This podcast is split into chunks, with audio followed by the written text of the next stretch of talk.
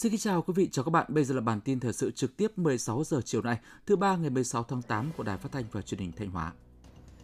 Phát biểu sau khi đi kiểm tra tiến độ thực hiện các công trình phục vụ diễn tập khu vực phòng thủ tỉnh Thanh Hóa năm 2022 tại các huyện như Thanh, Quảng Dương vào sáng ngày 16 tháng 8, đồng chí Mai Xuân Liêm, Ủy viên Ban Thường vụ tỉnh ủy, Phó Chủ tịch Ủy ban dân tỉnh nhấn mạnh, theo kế hoạch, diễn tập sẽ được tổ chức trong tháng 10 năm 2022. Vì thế, các đơn vị cần tập trung huy động lực lượng phương tiện, tranh thủ mọi thời gian để đẩy nhanh tiến độ thi công, đảm bảo kịp thời đưa các công trình phục vụ diễn tập theo đúng kế hoạch đã đề ra. Phó Chủ tịch Ủy ban dân tỉnh yêu cầu Bộ Chỉ huy quân sự tỉnh phối hợp các ngành chức năng, các địa phương hoàn tất việc trình kinh phí thực hiện các phương án phục vụ diễn tập trên tinh thần khẩn trương, đảm bảo quy định về tài chính và đảm bảo quyền lợi của nhân dân. Diễn tập khu vực phòng thủ tỉnh là nhiệm vụ chính trị rất quan trọng, do đó mọi công tác chuẩn bị phải được thực hiện chu đáo đúng tiến độ để cuộc diễn tập được tổ chức đúng kế hoạch và an toàn tuyệt đối.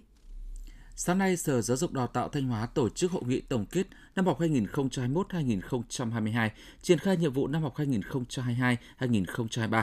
Phát biểu tại hội nghị, đồng chí trưởng ban tuyên giáo tỉnh ủy Đào Xuân Yên đề nghị ngành giáo dục chuẩn bị tốt các điều kiện triển khai nhiệm vụ học mới đảm bảo an toàn về phòng chống dịch COVID-19, nâng cao tinh thần trách nhiệm, năng lực quản lý, năng lực chuyên môn cho cán bộ quản lý, đội ngũ giáo viên, đáp ứng tốt hơn yêu cầu nhiệm vụ giáo dục và đào tạo trong giai đoạn hiện nay. Đồng thời chú trọng giáo dục đạo đức lối sống, kỹ năng sống, truyền thống cách mạng cho học sinh sinh viên, tiếp tục củng cố sắp xếp hệ thống trường lớp gắn với phương án bố trí, sắp xếp đội ngũ cán bộ quản lý và giáo viên đồng chí trưởng ban tuyên giáo tỉnh ủy cũng đề nghị cấp ủy chính quyền các cấp tiếp tục quan tâm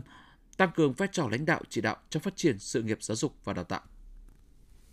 Sáng nay 16 tháng 8, Bộ Nông nghiệp Phát triển Nông thôn, Bộ Y tế, Bộ Tài nguyên và Môi trường đã phối hợp tổ chức diễn đàn trực tuyến cấp cao thường niên năm 2022 trong khuôn khổ khung đối tác một sức khỏe về phòng chống dịch bệnh từ động vật sang người giai đoạn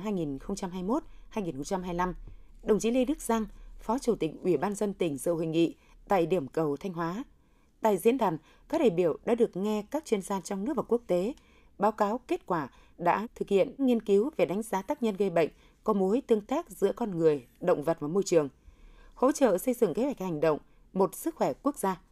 đồng thời chia sẻ kinh nghiệm đề ra các giải pháp nhằm kiểm soát dịch bệnh trên người và các tác nhân gây bệnh có nguồn gốc động vật,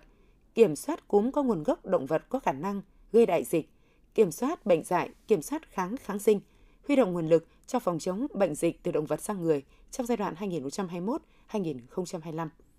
Theo công bố sơ bộ của Tổng cục Thống kê về kết quả khảo sát mức sống dân cư năm 2021, Thanh Hóa là địa phương có thu nhập bình quân đầu người cao nhất trong 6 tỉnh khu vực Bắc Trung Bộ. Đây là năm thứ hai liên tiếp Thanh Hóa có mức thu nhập bình quân đầu người cao nhất khu vực này. Kết quả điều tra cho thấy, người dân tỉnh Thanh Hóa có thu nhập bình quân đầu người một tháng theo giá hiện hành cho năm 2020 là 3,5 triệu đồng, năm 2021 là 3,6 triệu đồng, năm 2021 Thanh Hóa là tỉnh có thu nhập cao nhất vùng Bắc Trung Bộ, xếp thứ 30 trên 63 tỉnh thành phố trực thuộc Trung ương, tăng 7 bậc so với năm 2018. Thu nhập bình quân một người một tháng chung cả nước năm 2021 theo giá hiện hành đạt 4,2 triệu đồng, giảm 1,06% so với năm 2020.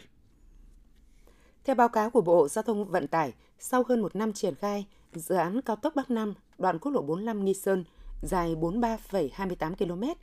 với mức đầu tư hơn 5.500 tỷ đồng. Đến nay, sản lượng thực hiện đạt 47,3% giá trị hợp đồng, chậm 1,99%.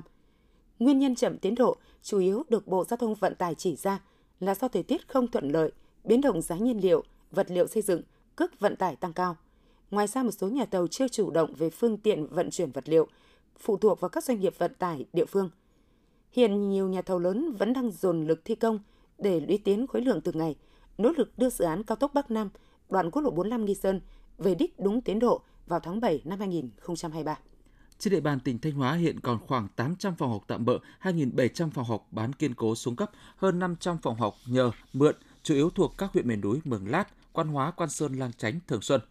năm học 2022-2023 đã đến gần, dù thiếu cơ sở vật chất, nhà công vụ, trang thiết bị dạy học, thế nhưng chính quyền các địa phương vùng biên giới khó khăn của tỉnh vẫn đang nỗ lực sửa sang cơ sở vật chất, dọn dẹp vệ sinh để chuẩn bị đón học sinh. Chương trình thời sự xin được chuyển sang một số thông tin trong nước. Đại sứ quán Việt Nam tại Cộng hòa Liên bang Đức cho biết, Bộ Ngoại giao Đức vừa có công hàm thông báo về việc sẽ cấp thị thực cho hộ chiếu mẫu mới của Việt Nam đã được bổ sung thông tin nơi sinh tại phần bị trú. Phía Đức hoan nghênh Việt Nam đã kịp thời có giải pháp cho vấn đề này. Trước đó, Cục lãnh sự, Bộ Ngoại giao và Cục Quản lý xuất nhập cảnh, Bộ Công an đã có buổi làm việc với đại diện Đại sứ quán các nước Đức, Séc, Tây Ban Nha tại Hà Nội, thông báo chính thức về việc các cơ quan có thẩm quyền của Việt Nam sẽ tiến hành bổ sung thông tin nơi sinh tại phần bị trú của hộ chiếu phổ thông mẫu mới trên cơ sở yêu cầu của công dân. Vào ngày 11 tháng 8 năm 2022 tại thành phố Hồ Chí Minh, 120 doanh nghiệp tại Việt Nam đã xuất sắc được tạp chí nhân sự châu Á SA Asian công nhận là một trong những nơi làm việc tốt nhất châu Á năm 2022. Năm nay, hơn 46.200 nhân viên đến từ 622 doanh nghiệp tại Việt Nam đã tham gia cuộc khảo sát đánh giá mức độ gắn kết của nhân viên với môi trường làm việc. Khảo sát cho thấy các doanh nghiệp Việt Nam đã và đang có những bước tiến trong việc thúc đẩy văn hóa doanh nghiệp đa dạng và hòa nhập, tạo cơ hội bình đẳng cho mọi nhân viên ở mọi cấp bậc. Theo báo cáo của Tổng cục Thuế, tổng số tiền nợ thuế ước tính đến thời điểm ngày 31 tháng 7 năm 2022 là 133.639 tỷ đồng. Số nợ này tăng 16,2% so với thời điểm ngày 31 tháng 12 năm 2021 và tăng 17% so với cùng kỳ năm 2021. Theo lý giải của Tổng cục Thuế, sở dĩ số tiền nợ tăng là do một phần phát sinh tiền chậm nộp tính 0,03% một ngày trên tổng số tiền nợ thuế. Bên cạnh đó có tình trạng một số người nộp thuế thuộc ngành nghề được gia hạn nộp thuế, chưa nộp giấy đề nghị gia hạn nộp thuế theo Nghị định 34 của Chính phủ nên vẫn phải theo dõi nợ thuế, khiến tổng số nợ thuế tăng lên.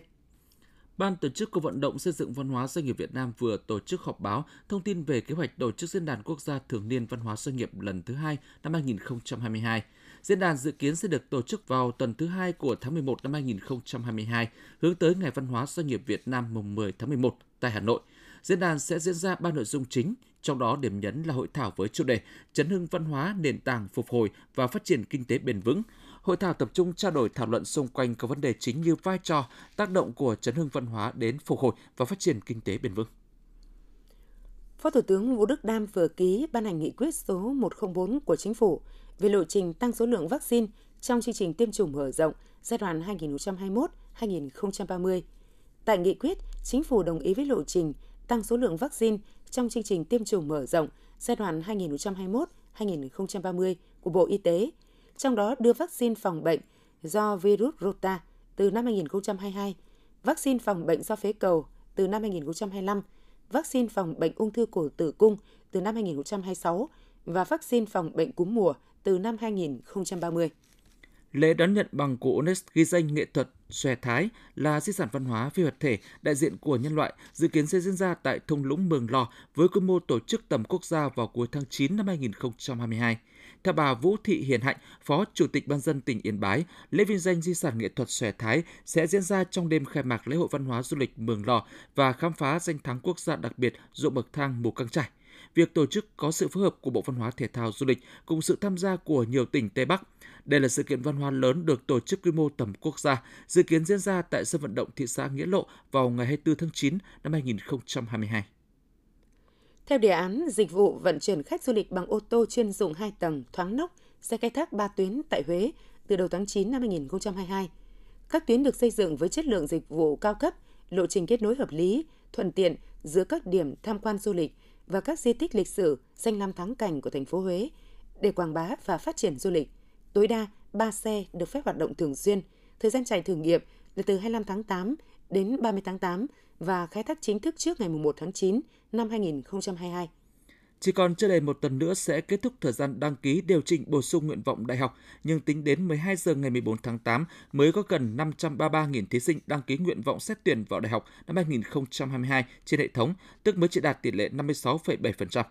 Đại diện Bộ Giáo dục Đào tạo lưu ý các thí sinh không nên đợi đến cuối thời hạn mới đăng ký nguyện vọng để đề phòng những sự cố có thể xảy ra. Đúng 17 giờ ngày 20 tháng 8, hệ thống đăng ký nguyện vọng xét tuyển sẽ đóng. Nếu tất cả thí sinh dồn vào đăng ký cùng một thời điểm, có thể sẽ khiến hệ thống bị nghẽn. Thông tin từ Bộ Giao thông Vận tải cho biết Bộ vừa có văn bản yêu cầu Tổng cục Đường bộ Việt Nam, Tổng công ty đầu tư phát triển đường cao tốc Việt Nam, Cục đăng kiểm Việt Nam, các nhà đầu tư BOT và các nhà cung cấp dịch vụ đẩy mạnh triển khai thu phí dịch vụ đường bộ theo hình thức điện tử không dừng. Theo đó, Bộ Giao thông Vận tải yêu cầu Tổng cục Đường bộ Việt Nam có trách nhiệm hướng dẫn, kiểm tra, giám sát, xử lý triệt để các bất cập của hệ thống thu phí không dừng nhất là trên các tuyến cao tốc và các tuyến đường giao thông huyết mạch. Bên cạnh đó, có phương án xử lý phù hợp, không để xảy ra tình trạng ùn tắc giao thông tại các trạm thu phí làm ảnh hưởng đến an ninh trật tự xã hội. Quý vị và các bạn vừa theo dõi bản tin 16 giờ của Đài Phát thanh Truyền hình Thanh Hóa. Mời quý vị tiếp tục đón nghe bản tin thời sự 17 giờ để cập nhật những tin tức thời sự trong tỉnh.